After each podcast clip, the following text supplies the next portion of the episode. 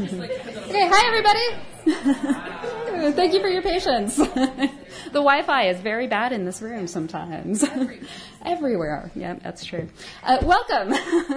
My name is Nita Mamakunian. I'm the librarian for literature, theater, and dance at the U C S D Library. Thank you all for coming to the new writing series. We are thrilled to have Mira Jacob here to read for us to kick off our winter quarter series.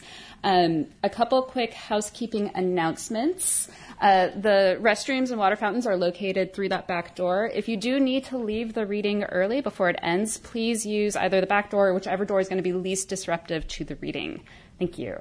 Um, I would also like everybody to please take out their cell phones and turn them off or silent. The Wi-Fi is bad, but that doesn't mean that we won't get interrupted sometimes.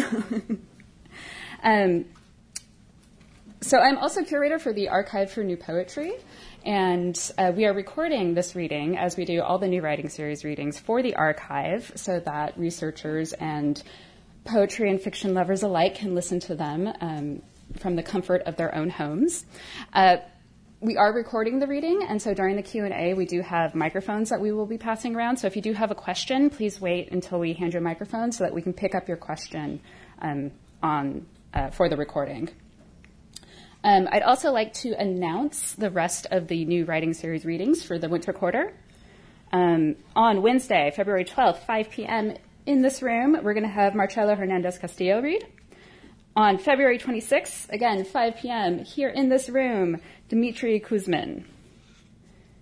And then on Wednesday, March eleventh, we'll be having uh, Francisco Lovato and Anna Joy Springer. Again, five p.m. in this room, all of those readings. So I hope we get to see all of you there as well.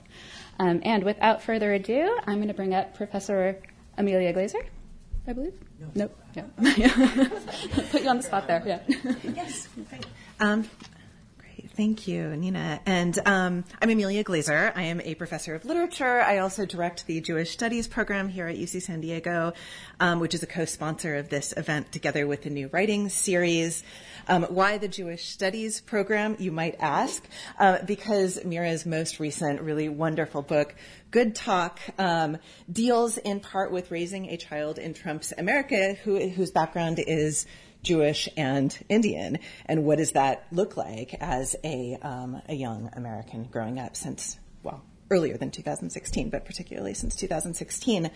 Um, the book, I will add, has been recently shortlisted for the National Book Critics Circle Award. Um, it's about conversations between family, friends, parents, children, lovers, that mean everything, even when it looks like a hard-won world of human decency is caving in. Mira's writing and her illustrations have appeared in the New York Times, Electric Literature, Tin House, Literary Hub, Guernica, Vogue, The Telegraph, and BuzzFeed. And she has recently wonderfully drawn a column in, um, in Shonda, actually it wasn't that recent, was it? In Shondaland, which features the adult Mira returning to tell the child Mira not to give up writing and kind of keeps messing it up. Um, and I want to now attempt to cite from a drawn column, which is a strange thing to do. So, little Mira, I am going to write another book of poems because that's what real writers do, and I am a real writer. Big Mira, yes, yes, yes, you are. Hold on to that. Little Mira, what do you mean? Big Mira, I just mean that that thing that you're feeling, like right now, you are a real writer. Yes. Little Mira, why would I not be a real writer? Big Mira, no, it's not that. It's just that the world won't want your stories for a while, so little Mira, what's wrong with my stories? So Mira Jacob is also the co-founder of Pete's Reading Series in Brooklyn, where she lives. She teaches at the New School and is also a founding faculty member of the M F A program at Randolph College. Mira Jacob's first novel, The Sleepwalker's Guide to Dancing, which came out in two thousand fourteen, was a Barnes and Noble Discover New Writers pick. It was shortlisted for India's Tata First Literature Award and longlisted for the Brooklyn Literary Eagles Prize. It was named one of the best books of two thousand fourteen by Kirkus Review, the Boston Globe, Goodreads, Bustle, and The Million. And the book, which which was beautifully crafted and a hilarious story of family love, um, was, you know, know, I found incredibly inspiring. And I want to cite my own review of the novel from when it first came out, if you'll forgive me. Um, is that allowed? Uh, even in the rapidly globalizing, this is me, uh, twentieth century, some couple of years ago, um, some departures are unidirectional. Jacob's most poignant moments find characters struggling to continue their relationships with deceased loved ones. Jacob's well-placed writing, laced with a hint of magical realism, lends sweetness to her heartbreaking descriptions of grief. Family members love and mourn one another in the future, present, and past tenses. They attempt to undo tragedy by reversing time in their minds and resort to superstitions in an effort to keep each other safe. Jacob's characters also see each other, sometimes blurred, sometimes in brutally vivid color, through a variety of prisms, in the flesh, through a window, through a camera lens, in an M R I scan, in a fantasy, in hallucinations. So I'll add that I have been an admirer of Mira Jacob for a very long time. Long before her first novel came out six years ago. My first creative writing seminar at Oberlin College, I was a sophomore, um, this was longer ago than I was old at that time. Just let that sink in. Um, it was a it was a mashup of poetry, prose, and drama taught by the inimitable Diane Vrules. The pieces I wrote in workshop that semester were pretty forgettable. Occasionally, my parents will find one, and they'll be like, "Do you want this?" Um, though, though I like to think that that class made me a more sensitive reader, made me more sensitive to language. But I do remember the work of one of my classmates, Mira Jacob, whose own experiments seemed to me at the time brilliantly paced, who was able even then to distill the emotion of a moment from her memory on her imagination, um, and make it matter. I don't think that my past self would be surprised to know that I'd now be gushingly introducing Mira Jacob, the accomplished award-winning author, to other hungry readers. So without further ado, I will hand the stage over to Mira Jacob. Thank you so much for being here.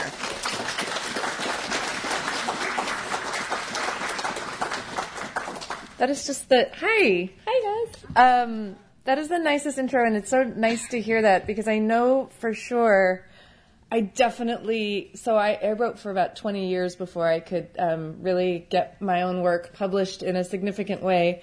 So I definitely did not know at the time that we were in school that it was going to work out well at all, um, which I like to tell people all the time because I, I feel like people think when you get to a point in your life where you're producing the work that you want to produce that you must have just like gone, flown down some seamless path to get there and have been guided by the voices of angels. And I just want to know, it was like, it was all self-doubt and worry, um, and trying really, really hard and until there was suddenly a breakthrough.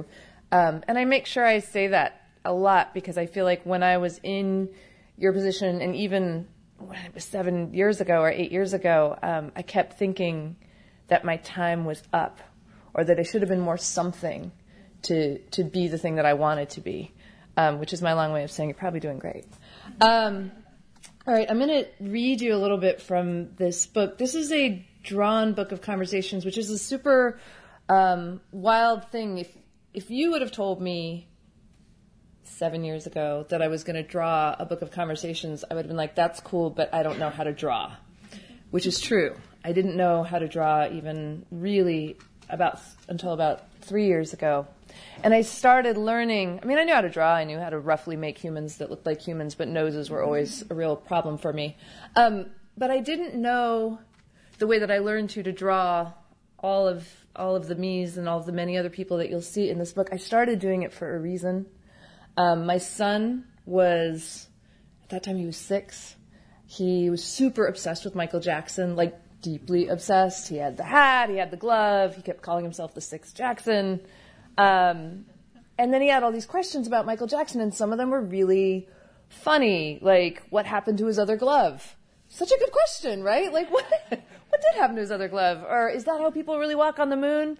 Um, which also, by the way, I just want you to picture a moon full of people walking that way. Once he said, I was like, that would be amazing. Anyway, um, and then some of them were like, uh, some of them, like once he asked me, um, Mommy, is Michael Jackson, is he is he brown or is he white? And I said, yeah. um, and I'd given him all the albums, right? Like being like a, what I thought was a genius parent, I'd given him all the albums.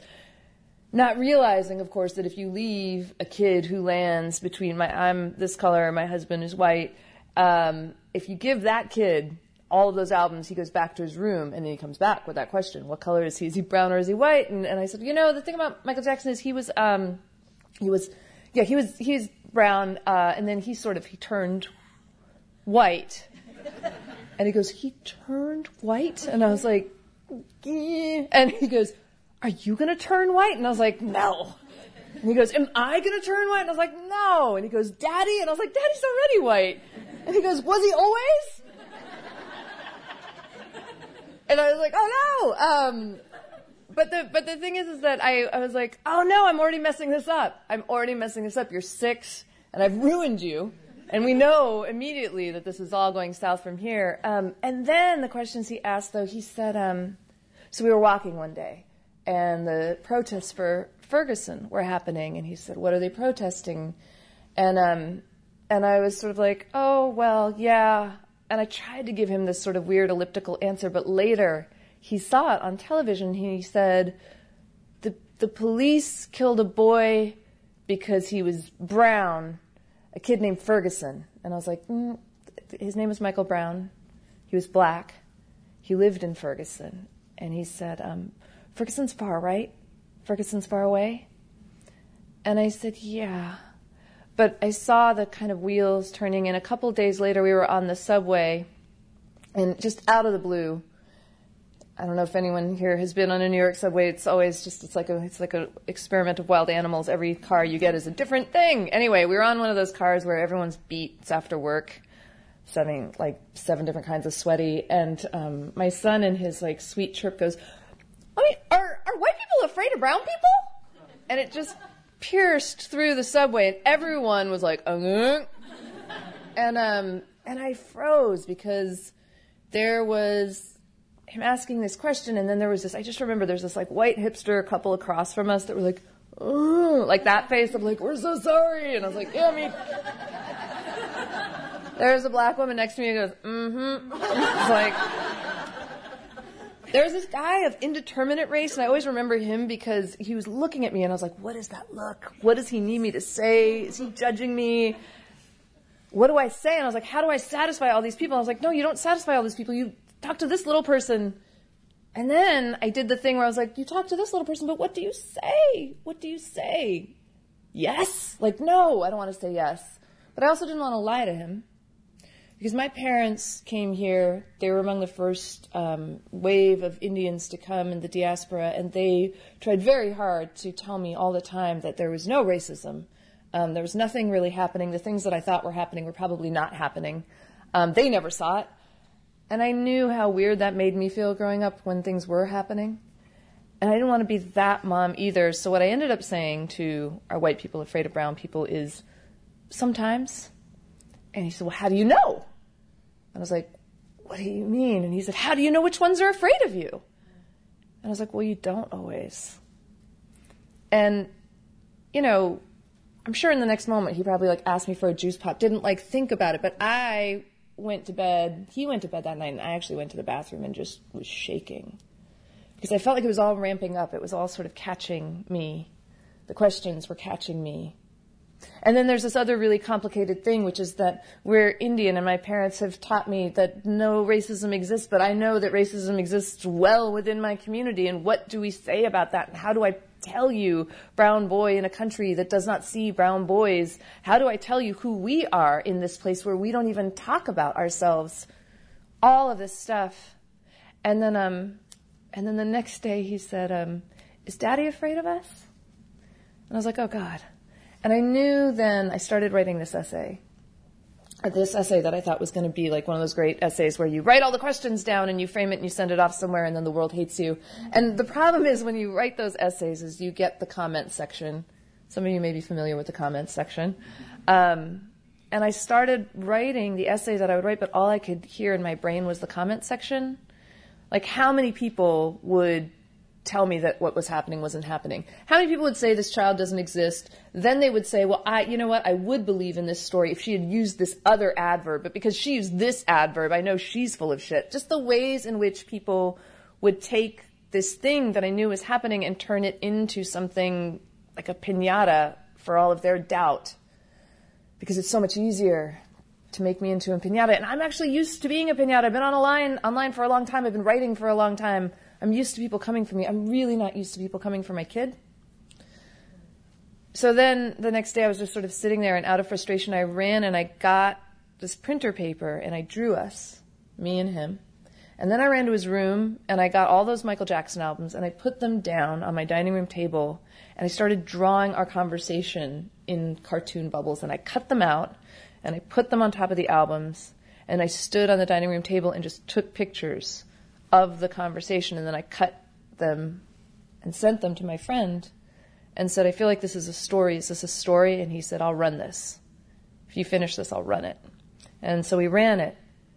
The thing is about that piece, and that went up on BuzzFeed, actually, and if you ever want to see how well I could draw at that point, you'll see, because that's that was like my that was me doing my best, and we all we both sort of look like weird totem pole people, um, but that piece went up, and it went viral in a pretty spectacular way, and it made me realize how many of us are in this moment, where we have these questions, and we also have a fear of our own curiosity.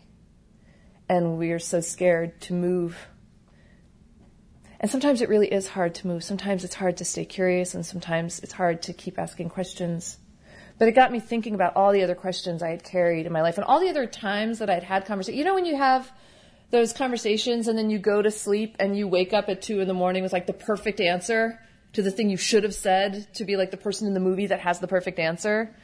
You know those ones? Or, or conversely, you wake up and you're like, oh, why did I say that? And it's like twenty years ago or seven, and you're like not over it. So that was what this was going to be. This was going to be a book about those conversations, but what happened, and, and some of them about identity, what happened in the moment that I was writing it.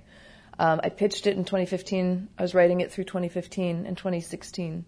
And as twenty sixteen ramped up, my in-laws, um, I've been in that family now for twenty years, Uh, my in-laws became very avid Trump supporters, and um, it really changed our family dynamic a lot. Um, it became really hard to... I think I'd always had a space in my brain for we all kind of get this, we're all sort of coming from the same page, it looks like this. I think there was a place that my hopefulness built a bridge between us that I realized very quickly was made entirely of only my hopefulness.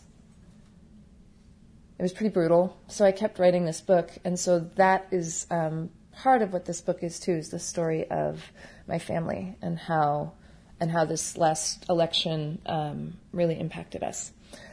I'm not reading to you from that section, though. What I'm reading to you from is um, a section that I think of as the love trilogy in here. So I'm going to read for a little bit, and then I'll give you a little time for questions. Yeah? Okay, cool. One thing you should know. You're going to hear me do Indian accents. This is an accent I had when I was growing up, and it's an accent I love, and if I read my parents without them, I basically feel like I'm lying to you. Chapter thirteen, American Love. According to my parents, there were two basic kinds of marriage, arranged marriage and love marriage. And then there was American love. Mom, if someone asked you to define arranged marriage, what would you say? Good. That's it? What? It's a good marriage for Indians. Okay, now define love marriage. A marriage in which the two are not arranged. Aren't you forgetting something? No. Yes, you are. Indians. You're forgetting it's only for Indians. Fine, so what's American love? Passion, scandal, affairs, slinky outfits, Elizabeth Taylor, Dallas, the Morgans, the Parkers, the Lees. Now you're just shouting out names of friends who got divorced. The McLaughlins, the Wilsons. My parents had theories on successful marriages. The problem with these Americans is they're always saying, you're not why married and getting divorced. Indians never do that. Why not? Because we never knew each other in the first place. Lots of theories. When you have more in common, you have less to worry about. Not that who you marry is up to us. No, you do what you want, none of our business. I'm sure the mixed marriages can work sometimes too, but it's hard, I think, for the kids. In my early twenties, all of this lived in a pretty strange place in my head. The mating game. A friend of your great-aunt's son, he loves long nights indoors, weekends at your parents' house, and staying married no matter what. Say hello to bachelor number one. Looking to blend seamlessly into America while feeling more alone than ever in your soul? Here's bachelor number two. Born there but raised here, this young man comes with just enough friction to keep things interesting, understands parts of you you thought no one ever would, and is rumored to exist. Bachelor number three, are you there? Luckily, my brother had all the same issues I did, was equally committed to poor dating choices, and lived fifteen minutes away from me in Seattle. One of us was always breaking up with someone or getting broken up with by someone. What happened? She sucks. My brother had a type, blonde, athletic, wrong for him. I mostly remembered them by their undoings. The one who didn't like his friends, the one who, were, who was competitive about everything. He turned my exes into country western song titles. He said I would understand if I were a real writer. Mopey poet, why'd you blow it? He told me beer for breakfast is normal. He could have been your lover if he would have had a liver. And then he tried to tell me they were mine. Those weren't your panties, but that was your heart. The good thing about communal sibling heartache is that you get a certain kind of clarity. It's just that we're too kind and mature for everyone, and we need we need to wait until they catch up to the very high level we're operating at. Should we fill the pain with pizza? Yes. And even when that clarity wears off, you still have your sibling. It's our parents' fault. Do you think they even love each other? Why would you ever make me think about that? So when Arun became really excited about a new woman after hanging out a few times, it felt different. I mean it. I think she's it. After a month, ha.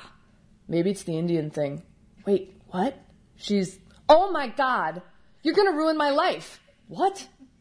You're already Mister Perfect likes math and science. Now you want to be Mister Perfect likes math and science and Indian women? No.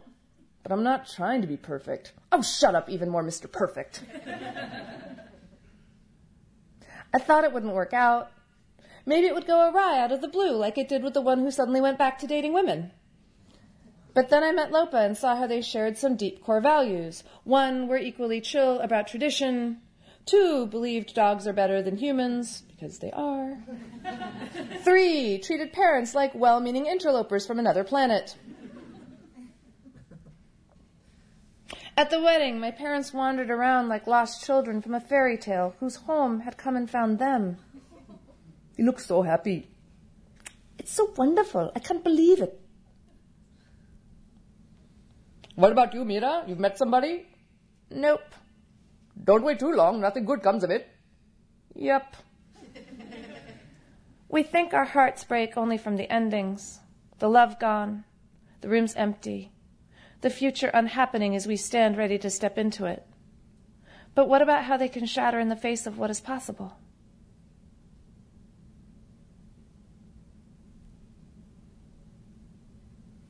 You guys ready for the second one? Yeah. All right, all right, we're in it now, we're in it. All right, chapter sixteen, love marriage. When I was growing up, my parents did not hug, they did not kiss, they did not even go to parties in the same car. Are you going to the Koshis tonight? You go, I'll meet you if I can. The kids and I will be there until nine. Compared to some of my friends, I had nothing to complain about. I heard my mom tell my aunt she wants a divorce. My dad isn't living with us until he can get his act together. Mine just got married for the third time, like that's going to work out. My parents drive separate cars everywhere.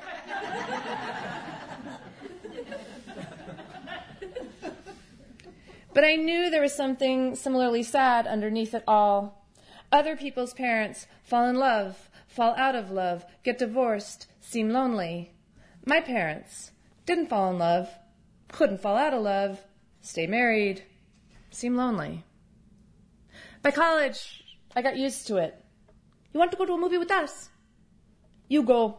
I'll meet you after I get done with rounds. Okay. It was about that time that I realized a little space could be nice in a relationship. I thought we could maybe go see that band at the lakeside and then see the Truman Show and then do our laundry and then get some brunch on Sunday or something.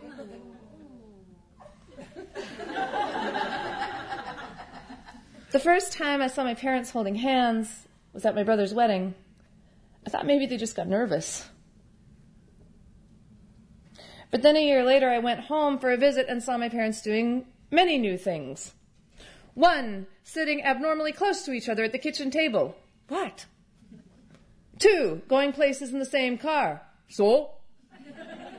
Three, giggling in the middle of the night. You guys! Okay, okay, calm down.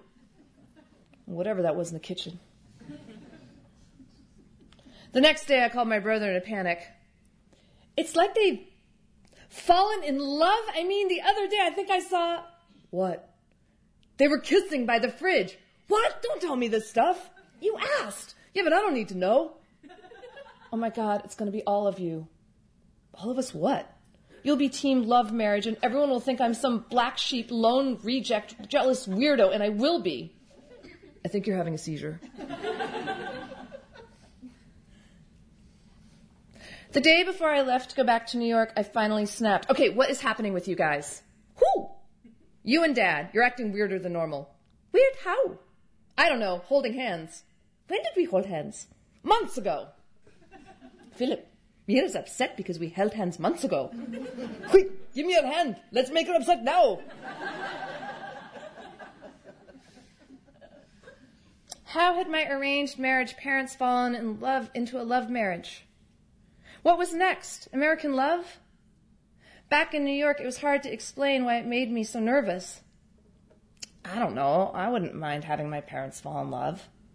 You don't understand. They don't do falling in love. It's like genetic or something. If you say so. But I knew what I was really worried about. Team love marriage. Mom, Dad, Arun. Team alone, me. All right, guys, we got one more. You, we, can we do one more? All right. Okay.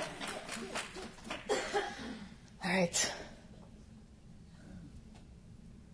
Chapter nineteen, The Neuropsychologist. The whole thing started with a phone call from my father in nineteen ninety-nine. Hey, Mimo, guess what?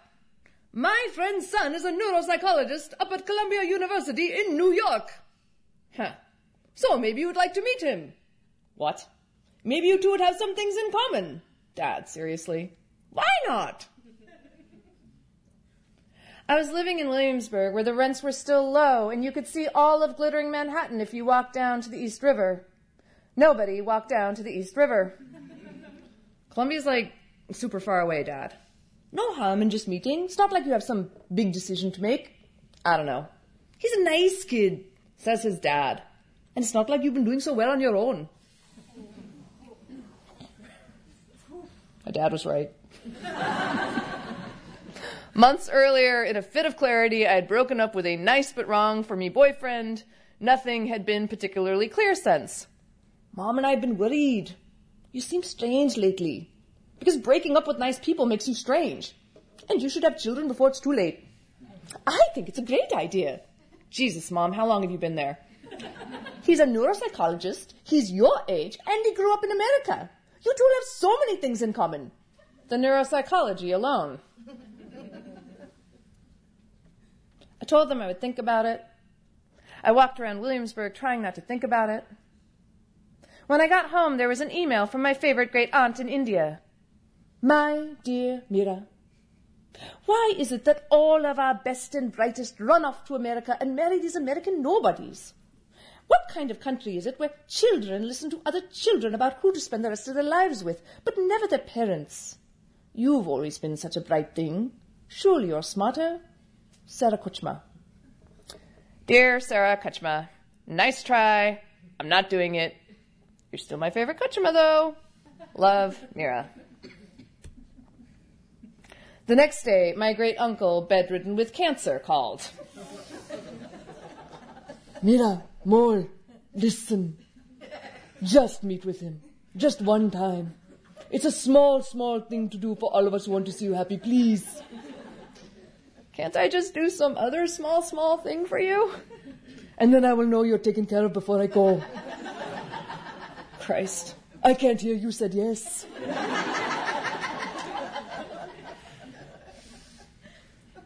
I told myself I was doing it because of the breakup and for my great uncle. And because my brother had fallen in love with an Indian woman. And because my parents had fallen in love with each other. But really, it was simpler than that. I did it because it felt really right. Taking a step toward what you've always wanted right. We don't have to explain ourselves because we just know right. Our children will never doubt their place in this world right. After we hung up, I lay in bed and whispered, "My husband, the neuropsychologist." It felt weird. I imagined our children. Felt less weird. I went to the bar downstairs, watched a bluegrass band, and hooked up with the lead singer in an alley afterward. My place? Sure. It felt medium weird. Over the next few days, the phone rang all the time. "It's a very good idea. Should have done it long ago." It's my grandmother. "I told them you would grow up and come to your senses." "But now you've gone and done it. Everyone here is too excited." I called my brother.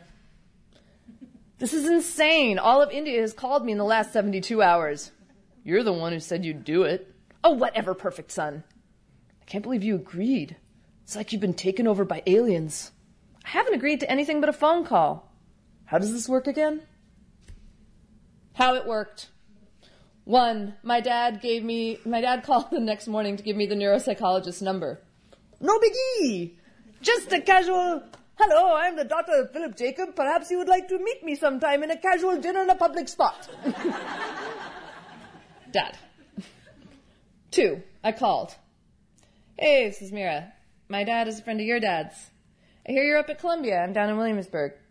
Anyway, um, let me know if you want to get a coffee or a drink sometime. Would love to meet up." Three, I lay on the couch, stared up at the ceiling, and waited for my real life to begin. nine a.m. "So? What? You talked?" I left a message. "Okay, good, so now we wait." "Thanks, wasn't clear on that." ten a.m. "So? Ma, you guys just called me." "I didn't call." Dad called. "What did you tell him?" "Why don't you just ask him?" "Because I'm talking to you." six p.m. "So? I called him this morning. It's now the evening. He will call tomorrow or in a few days." "He didn't call you back since morning?" "You guys, this is how American dating works. Calm down." At the bar, the vibe was off. "Let me get you a drink." "I'm all good, thanks." "You're from India, right?" "Just kind of want to sit here and think, thanks." "Think in your own apartment." I went back upstairs. No one had called. I went to bed. That night, I dreamed I was chasing a small brown boy across the lawn, but I wasn't sure if he was mine or someone else's. Day two, nine thirty a.m. "Well?" "Dad, I promise I'll tell you if he calls." "Okay, we're all just waiting." "Okay." "Listen, who knows about this guy, okay?" "What do you mean?" "I mean, could be some madness in the family or something. You never know." She's right. Who knows what he was really like? Seriously, you guys don't want to give him a few days or something? No one, it turned out, wanted to give the neuropsychologist a few days. "Back to dating useless Americans, is it?" "So? You're not good enough for him? So what? Good riddance." "But why did you call him? That is much too forward." "Dear Mira, well, you can't always tell from afar how these boys were raised. You probably escaped a dismal life with that psychoneurologist. His loss, Sarah Kuchma." "Dear Sarah Kuchma, I'm fine. Don't worry. This is hardly the worst thing that's happened to me. I've been dating in New York for years, remember? Love, Mira." It wasn't until a full week later that I finally understood the neuropsychologist really wasn't going to call. And then I felt stupid. Stupid for calling. Stupid for pretending I was the kind of person who could be happy in an arranged marriage, except I hadn't really been pretending, had I? So stupid for that, too. I mean, He's probably some totally normal Indian guy with an American girlfriend he's been seeing for seven years that his parents don't even know about. That's normal? What? That winter was like every winter in New York. Too cold, too long. I bought myself a membership to the gym so I could watch television while I ran. I went on a few strange dates. My mother took a trip to India and came back with the news. So I heard about what happened with the neuropsychologist. He fell into a black hole and couldn't call back to say, sorry your parents put you up to this, I'm just not into it, no reflection on you. It's just that his aunt talked to your aunt and said, we've heard she's very plain, is that true? And your aunt said, well, sure, she's no beauty, but she's a really nice girl and... Wait, what? Because you're not fair, right? So then they didn't want you. But that's all. That's all? Oh, Mir, you know how important color is to some silly people. I mean, you're never going to be someone's trophy wife, right? If that's what they wanted, then it was a mismatch. That's all I'm saying. I thought you'd feel better knowing it was such a dumb thing. These people and their small ideas, prove to them. Anyway, you look like me. That's not so bad, is it? It's not true. Of course it is. People say it all the... You're not dark. That's not dark. Arun's not dark. Come on. You think you're so different from us? You're not so different from us. Why was this the thing that made me want to cry the most? I gotta go. That night, I wanted to call someone to meet me, someone who would get it, really get it. But there was no one to call. Anyone sitting here? Nope. Okay. Thanks.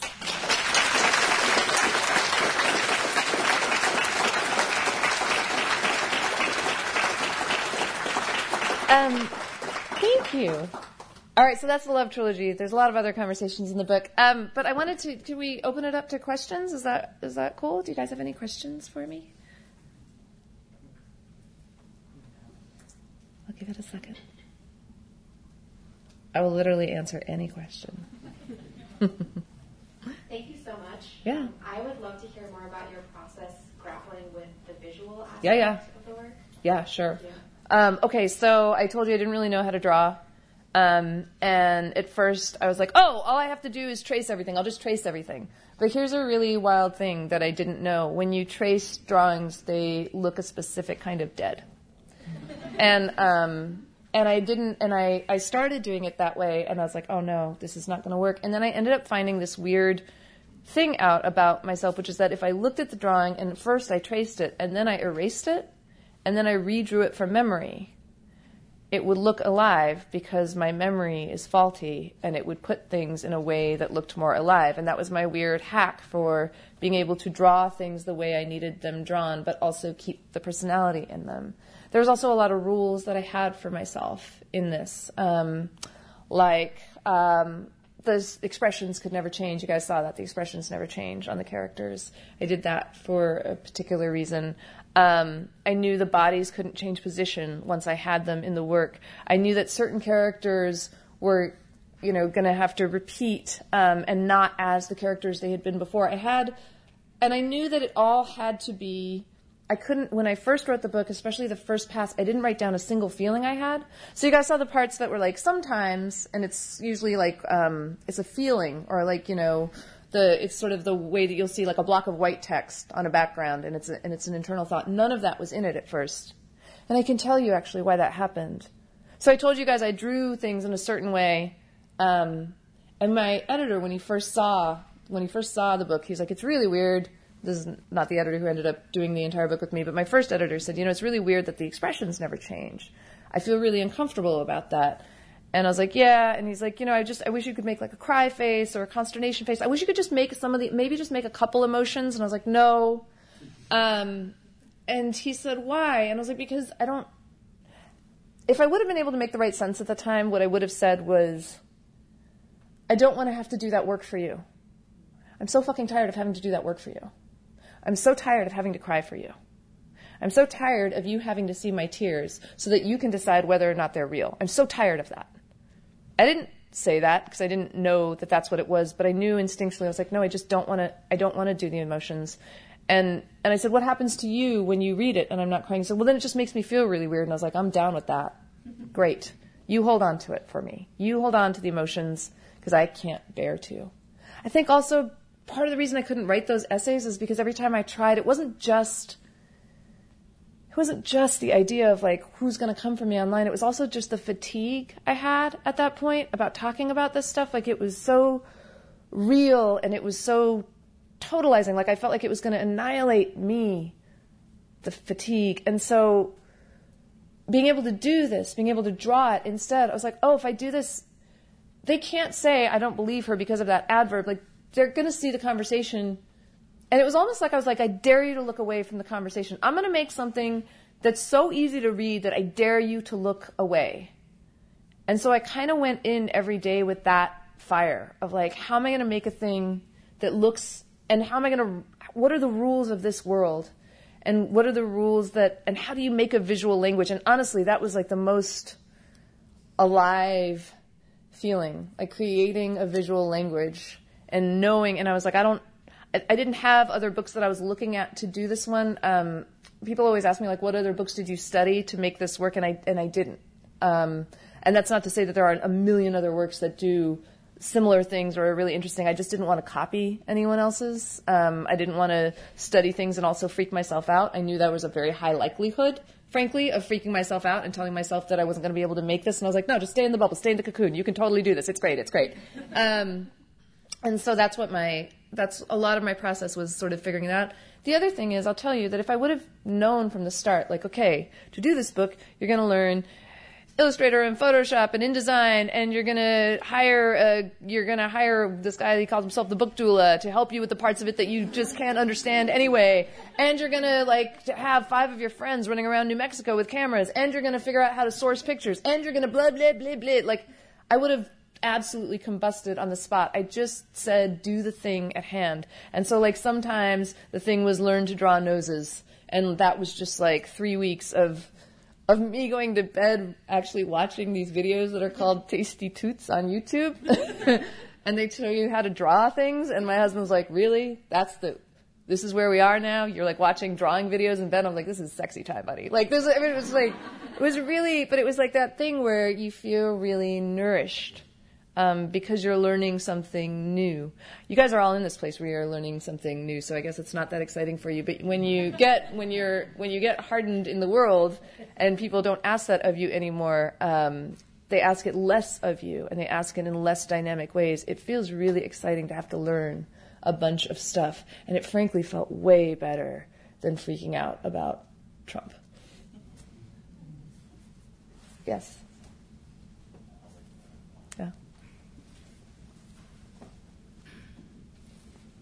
So this is a book of, uh, as it says in the title, memoir and conversations. Mm-hmm. Throughout a person's life, a person has lots of conversations. Yeah. How did you decide which ones to put in the book? Great question. Okay. So originally when I wrote this, so I pitched it in twenty fifteen, and I thought it was going to be, I really thought it was going to be like a hilarious book. I can't tell you, the book that I was going to write was so much funnier than this, to be honest. Like I was like, oh, this is going to be great. It's going to be hilarious. Um, and because the converse, because I... When I pitched it, I thought America was going to skate very close to a disaster and avoid it. Um, and I think I just had a lot of illusions about the country that we were in. It was a funnier country. Um, so when I originally wrote it, I wrote probably like eighty-five conversations.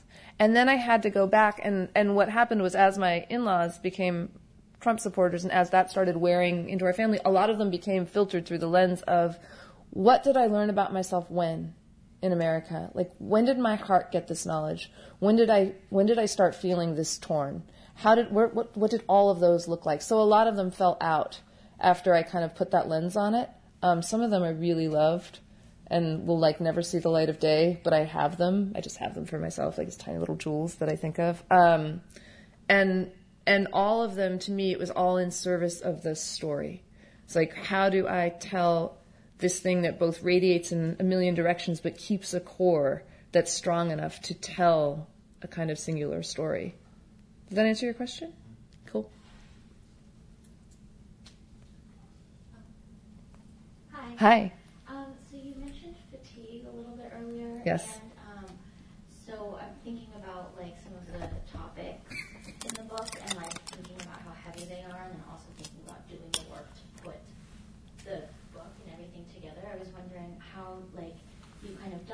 fatigue, like how you dealt with, or like what you did for self-care, and like kind of what propelled you to finish the project?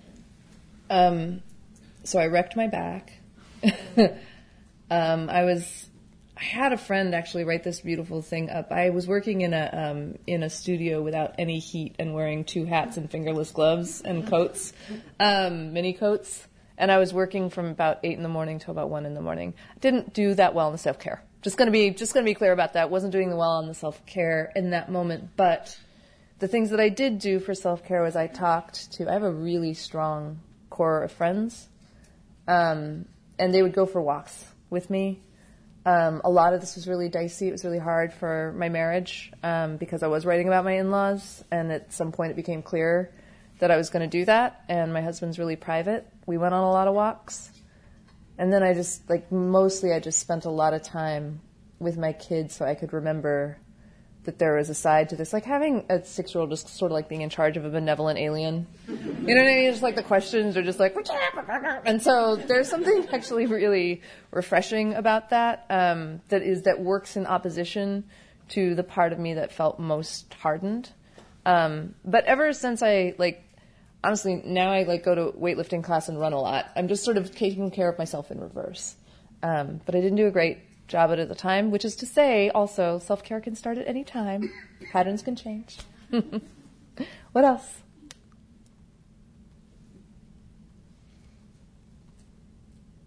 Um, hi. Can I ask a question real quick?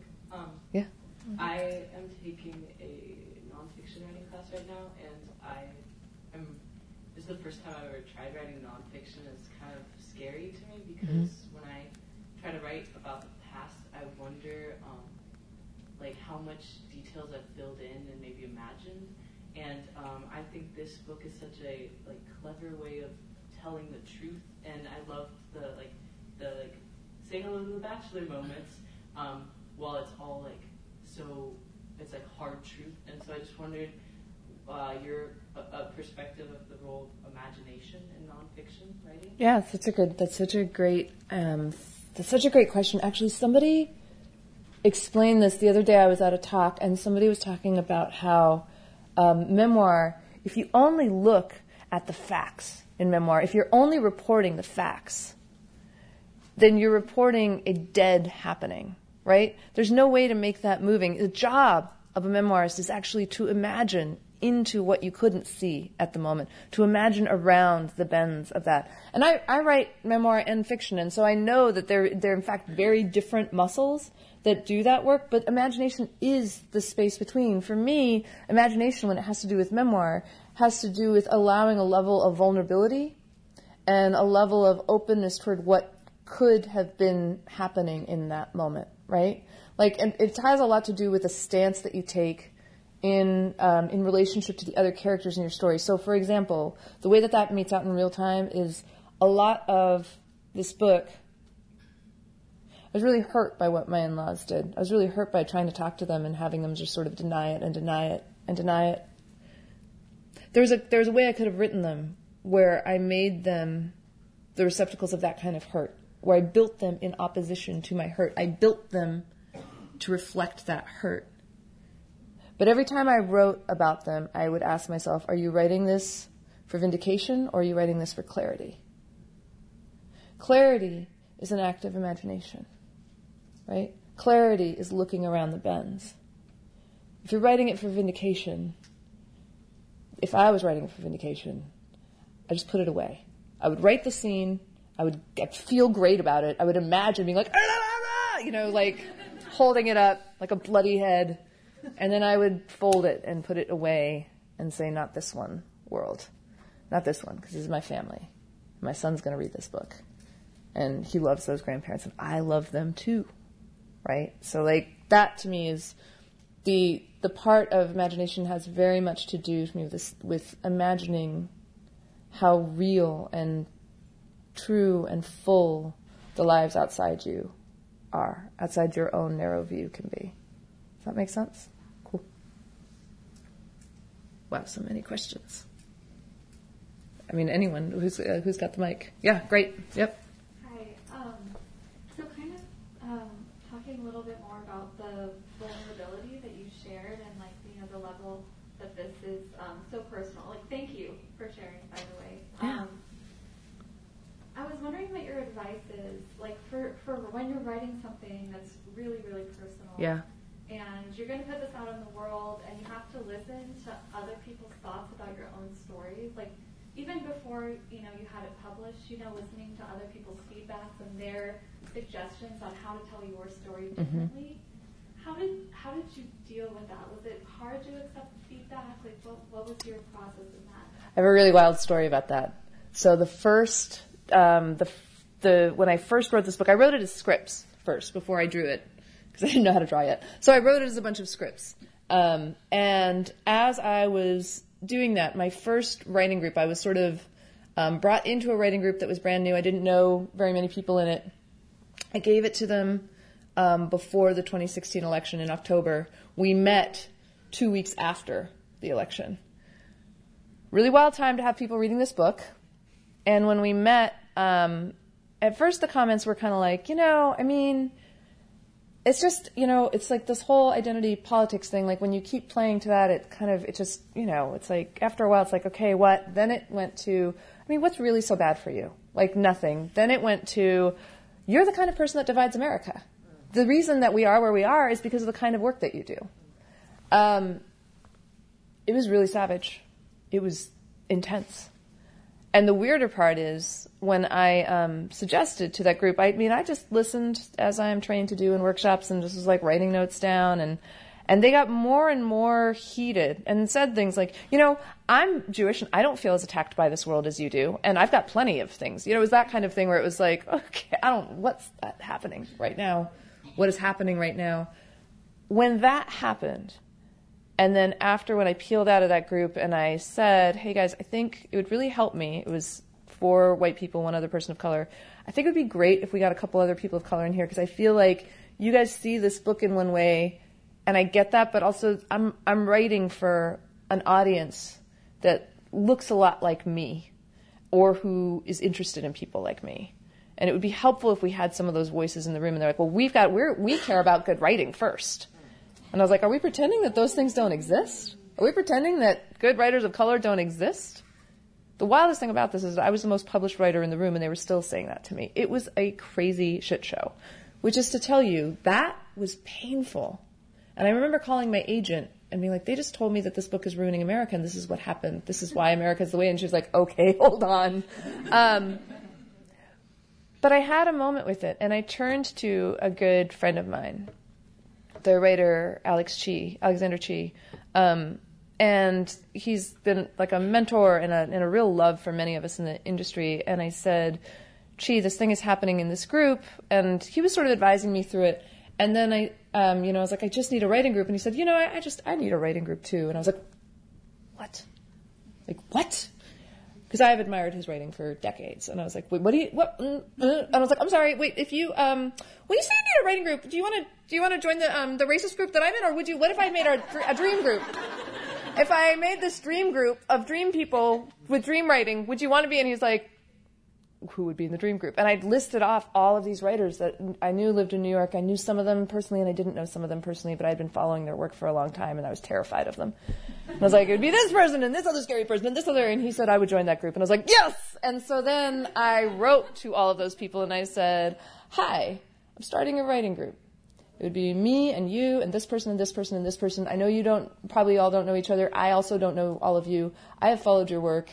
I would really like to be in this space. And what's really interesting is they took this same book, and it wasn't that the book was perfect at all. They had many of the same issues, not me, but, but the issues were actually about the craft of it. So the issues were, I think you wrote this part for vindication and not clarity. Why?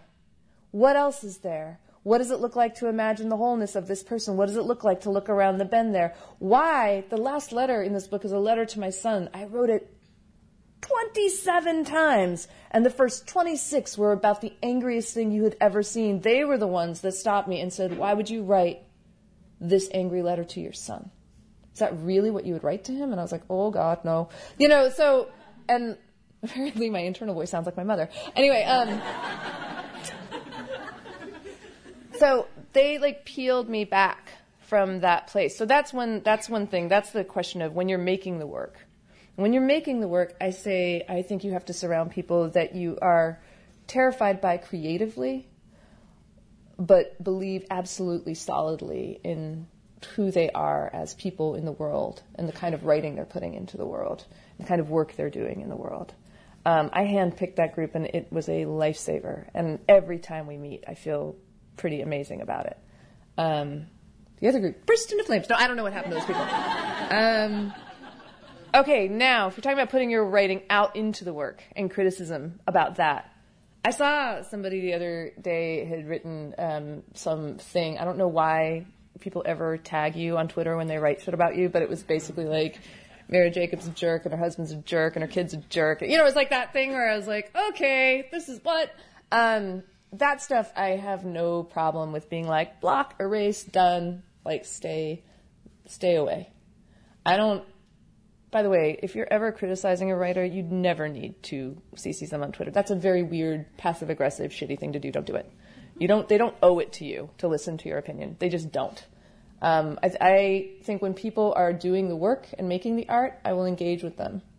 Um, if they are trying to have a conversation in faith and with integrity, and if they're questions, if they if they come from a place of questioning, I can usually find a way to engage with them, even if we're in very different political stances. But I have no problem with walking away from people that I know don't really want to have a conversation with me, that they want to use me as some sort of piñata. I have no problem with being like, ah, don't, no, you don't need to do this. I think it's okay to do that. It's okay to protect your work that way. Yeah. Yeah. What else? Yeah. Oh, me pick? Okay. Um, this person has been waiting to. Hello. Hello. Thank you so much. Yeah. Um, I had a question about capturing voice, which is a great segue since you're talking about your inside voice. Uh, considering these are conversations and you're going the extra step of not only just writing the conversations, but also when you perform them, like they all have these clear personalities yeah. and like these clear voices. And I was wondering about your process in that and how you keep it authentic even when it has to like sprout from your own in- internal. Well, all the voices really just sort of live in me. And that's weird. And that's true. Like I hear them. I hear the voices of my family so clearly. They are like in, you know, they're like tattooed in my brain. This person's like, oh my God, she's really mental. I know, I am. I'm fully mental. Um, but I hear those really clearly. Also with my fiction though, like those weren't real people and I heard them talking to me all day long. The voice is the one thing that I can tap into. And it's very, it's very solid and it feels very real. And most of the time when I hear it, I'm like, good thing I'm a writer for a living. Um, cause I don't know what I, how I would channel it another way. And I also just really latch on to words and how people, how people say things. I love the differences in the way that people express things. I find so much love between those gaps. Yeah. Who else? Um, this person in the back with the glasses. I was wondering if you viewed yourself any differently when you were. I was wondering if you viewed yourself any differently when you were participatory, like character in the novel, versus when you were a narrator for everyone else in the novel. Say it again? I was wondering if you viewed like your own character in the novel differently from like your narrations and observations about it. Right. So you mean like when I wrote the emotional part versus when I was writing the dialogue for the character? That thing? Yeah, like if you're mm-hmm. like if the text at the top, like not in the square bubble, yeah. different from your yes. text in the round bubble. Absolutely, because the text at the top required me to go back and think about. So when I first did it, I was like, this this book, the rules of this book are you never explain how you feel, you only do it in dialogue, you are never allowed to use a metaphor. Like I had all these like crazy, I was like, you will get out of this box, Houdini. Like, I don't know. Anyway, it was a whole thing. It was like a whole jam that I was like, this will work. Um, and then my editor was like, I don't know what you're feeling. And I was like, God damn you. Um, so yeah, it was different work. To like go in and sit in the mo- long moment, to sit in the sometimes place. Sometimes it happens like this, sometimes it happens like that. And to be quiet that way, it was just another, like, it's the same basic person, just like a rung down um, into me. But I think in terms of character, there was a lot of times where, like, I, I realized pretty early on, I was like, oh, you better, you better like own up to your bullshit pretty quickly, or this book is going to be tedious. And so that was, and, part, and like I, I thought that, and the rest of me was like, no, no, you don't have to do that. I was like, yeah, you do. And then there was, like, there are a couple conversations in here that are really harrowing um, that I had around race, where I, where I said some really horrible things, um, and putting those into the book were hard. But you know what was even harder was knowing, and I know this very clearly. I just want to say it right now. When it happens, you guys can be like, oh, she did know it. Um, there are conversations in here that in a year, two years, three years, people are going to be like, Mira Jacob is an asshole. Here's the proof. And this is the textual proof of that moment. How did she not know this? And that's that's going to happen. And in fact, that's probably going to be a great sign if it does, because that means we're going to have grown past this point. But I had to, at some point, I had to let go of the idea that I was going to leave this book a hero, because I'm not. At some point, somebody's going to be able to look at all my biases and all the things I didn't even know were in here, and they're going to be able to say, this jerk was a jerk, and I'm going to have to be like, yes, jerk human, here. And that was, you know, like getting cool with that was a lot. Yeah. Um, so you talked earlier about writing from vindication and clarity when you refer to your in-laws. Yeah. And I was just wondering how they took mm-hmm. this book when it came out, only if you want to share, because I know that is personal. Yeah. Um, but, like, how did that affect you? Um, and if it affected you, like, deeply, how did you heal from it? Or are you still healing from it? This, okay, so that's really, yes, that's a lot. Um, but um, I'll tell you what, so when I, when I wrote the book, I gave it to them in galleys. Um, and I said, you can, you know, I hope you see the love in here. I also knew how many things I hadn't written down. I knew how many kind of easy, low-hanging fruit things I had avoided, and how many times I had gone through it and just cut lines, cut them and cut them, um, until it really left the bones of the rift. So I felt pretty solid about what I sent them. I also knew it was going to hurt.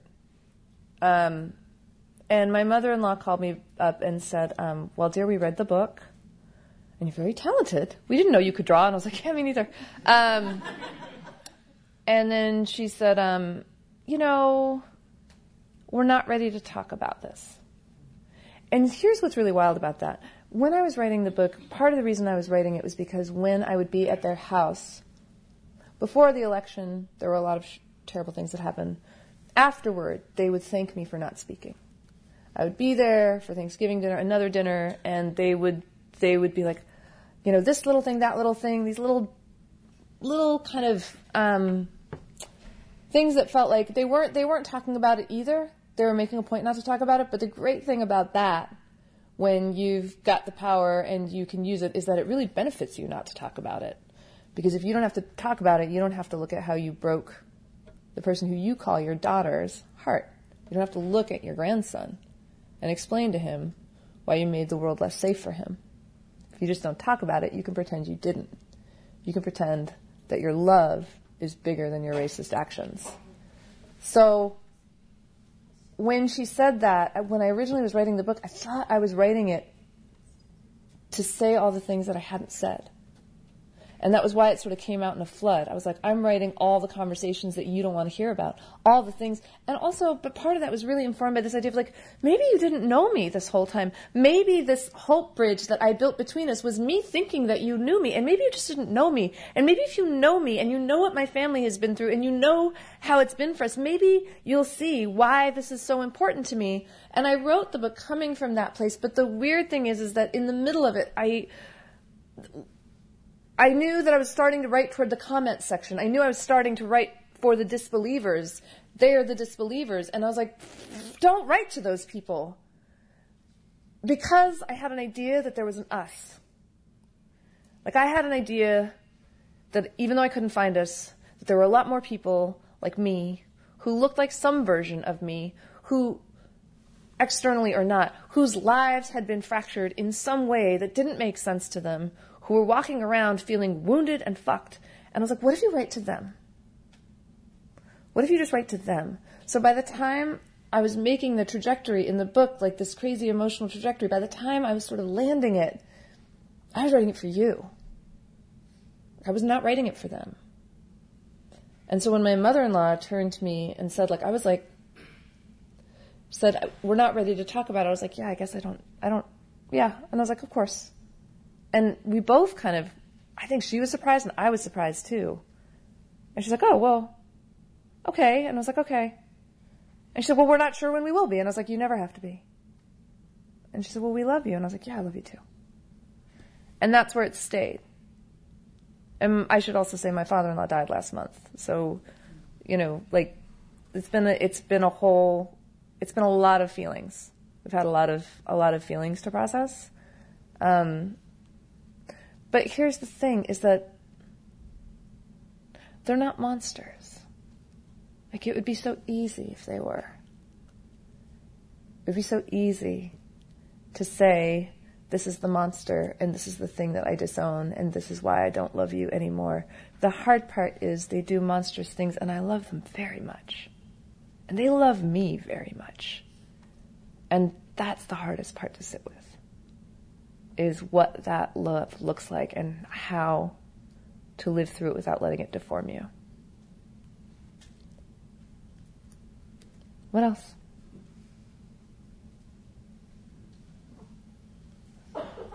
I just depressed the shit out of everyone, right? Everyone's like, oh my God, I gotta go live through something. Yeah.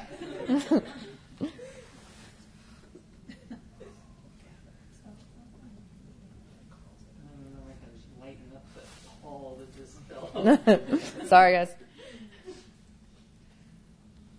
I don't know. I'm I'm, I'm looking at these um, these lines of potential transgression in your writing, um, especially in the era of Trump, and how there's all this self-censorship and writing around and behind and evading these lines of transgression versus saying out loud what you're seeing and feeling in the style, for example, I come from a different generation when people said things very plainly and clearly in the sixties, and today, especially now after two thousand sixteen, the the censor, the self-censorship that I see um, skirting around with non or with fiction, right, to say things that maybe need to be said out loud and straightforward. I don't know, I, I'm trying to see if you have a take on those, the historical differences between how race was treated, let's say in the nineteen sixties, versus how race in the era, era of Trump is being dealt with and how it's affecting nonfiction, and I'm seeing kind of that here. I think I'm not understanding the part about like what you would say, like give me an example of what you would say versus what isn't said. Well, during one of your conversations, for instance, yeah. You just read, to say something out loud about the situ- the larger situation rather than the the immediate situation, trying to make the connection between what you're feeling and going through in the moment and how it's connecting to a larger meta-narrative, for example, or a larger issue like race yeah. in the era of Trump that you're aware of? Is it, is it because you're not aware of it, or is you're avoiding that connection by saying it out loud? It's the, the society I'm living in.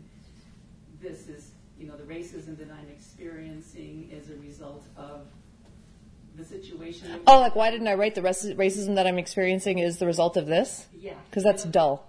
Okay, all right. Because that's those are those are words that don't mean anything to anyone anymore. Like if you. That when you when you repackage all of those arguments back into those words, there are people whose brains will turn off left and right and center, which is not to say that those words don't have a value in discourse. Of course they do. But if you're actually trying to tell people an emotional story, the minute you put those words around it, certain parts of their brain just turn off right and left. It's not that I'm not saying it. I'm saying it. I'm just not saying it in the packaging you're used to seeing it in. Does that make sense? Yeah, because you're pitching it to the audience that you're writing to. Yeah, yeah, yeah absolutely. Um, we have, yeah, over here in the red hat.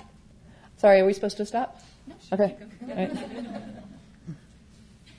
Hi, um, I was wondering if you're going to carry that practice of this sort of refusal to not expose your emotions forward um, in other future projects, or how you think of these other rules that you gave yourself, because um, that one I really stood up, like it pricked my ears because is mm-hmm. that I'm not being emotional enough, and it feels very gendered.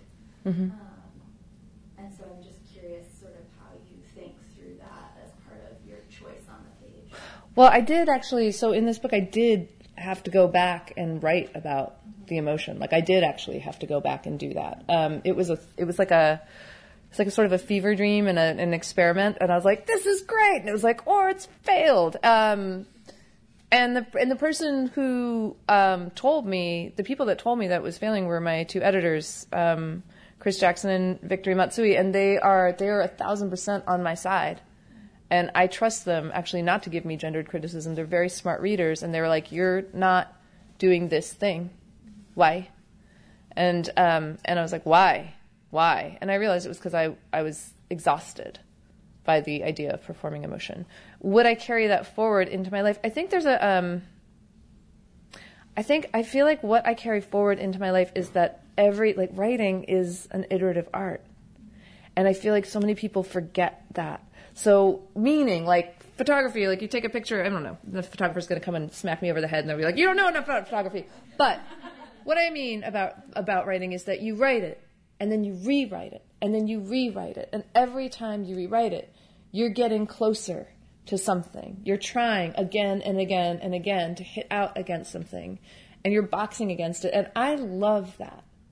I love that idea. I mean, I'll look at this, and the, the entire time I was reading to you guys, I was like, should have crossed that sentence out, should have lost that word, should have done that. Like, I'll just, I'll edit it until I'm dead. I'll be re-editing a single thought that I have. But I love that idea. I love that. That's the process. I love, for example, that writing is this thing where you build an imaginary world. I wrote a book, and I think it's a single book, but I give it to you guys, and it becomes twenty-five thousand books because everybody reads it differently. Like, I love that idea that you engage with the art in this way. You get closer and farther from it. So, which is to say, I don't lock myself into any rules because I like the idea of I will figure it out when the time comes. I will do whatever the work asks of me. I'll do whatever the work asks of me. That to me is the most alive I feel. Yeah. Do we have? I think we have time for one more. Okay. In the back with the scarf? Yeah. Um, I, I want to say thank you. I was reading the book and actually hearing my parents' accents. Yay! On top of yours. I'm curious how reflecting on the same conversation over and over again um, has, if at all, changed how you talk to your son. Oh, yeah. I mean, for a while it made him really self-conscious where he would, like, say something and he'd be like, don't say that. Don't report, like, don't write it. Don't do that. And I was like, I Um, the way that, we, so the, the rules going forward are, I wrote about him when he was six to eight. I also told him he could, he could change anything. He could not change anything. He could get rid of anything. He never had to explain why. He didn't have to pinpoint the exact why, the feelings. We never had to argue about it. He could just be like, Mommy, I hate that page, and it's gone. Um, I also wrote about him in a time when a kid is actually just a benevolent alien. He's eleven now, and he's like as tall as me, and he has a mustache, and he has opinions. Um, some of them are really unfortunate. Um, and and because there's a level of complexity now in him, um, I ask him if I'm going to draw something. Like I came home the other I came home the other day and all of my jewelry was like everywhere, like all over the house. All my necklaces were everywhere, and I was like, what happened? Like what? And he goes he goes, oh yeah, I was the hype man for the impeachment. And I was like, what? And he's like, yeah, I just put on all your necklaces and I like got my karaoke mic and I was like, here he is, Senator so-and-so. I was like, what? Anyway, um, and that was really, it was hilarious to me that he was the hype man. And then my husband was like, oh, I didn't send you the video. And then, yes, he was, in fact, standing in front of C N N being like, and here we got, like, he's a real weirdo, this kid. Anyway, I saw that and I was like, can I please draw this? Can I draw this? Or is this the one that you wanted? And he was like, yeah, you can draw this one. Um... And then there are other ones that, like, uh, that we, like, he said something really funny about sex that I'm not allowed to say out loud, but it was so funny. Um, and, and like that, when I said, like, please, and he was like, nah. Um, I check it with him now. I also was really careful to tell him because when I was drawing this, I was drawing, um, I was kind of putting stuff out on my Instagram account, um, Good Talk Thanks. And he, and as I was doing that, people were starting to recognize him on the street, which was weird. Uh, super weird. And, um, and I said to him, you know, you're not, you're much more interesting than the person I drew in this book. Also, I drew you in this moment of your life where you were simpler in your thought, which helped me, which was interesting because it totally tore me up. But you're much more complex now. I think part of what happens when people read this is they want to have a very simple talk about racism.